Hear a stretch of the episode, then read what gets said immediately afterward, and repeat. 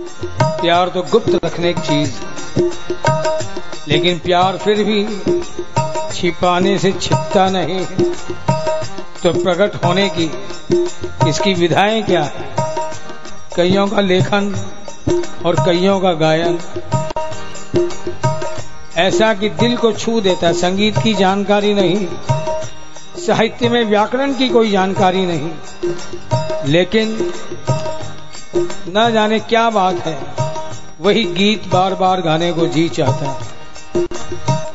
और सबसे बड़ी बात, बॉडी लैंग्वेज, जिसके अंदर भाव हो, प्यार हो, उसकी शारीरिक प्रक्रियाएँ, चेष्टाएँ अपने आप में कुछ महसूस करा देती हैं कि यार, ये बंदा कोई मस्त आदमी ये मस्तानगी कहाँ से आई?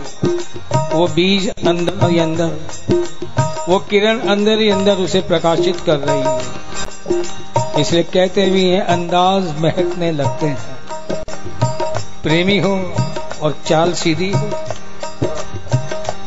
अंदाज उसके जरा तीक्ष्ण ना हो, कटाक्ष उसके निष्णात ना हो। कैसे संभव अंदाज महकने लगते हैं। बातों में शरारत होती है। आँखों से पता चल जाता है, जिस दिल में मोहब्बत होती आँखों से पता चल जाता है, जिस दिल में मोहब्बत होती है।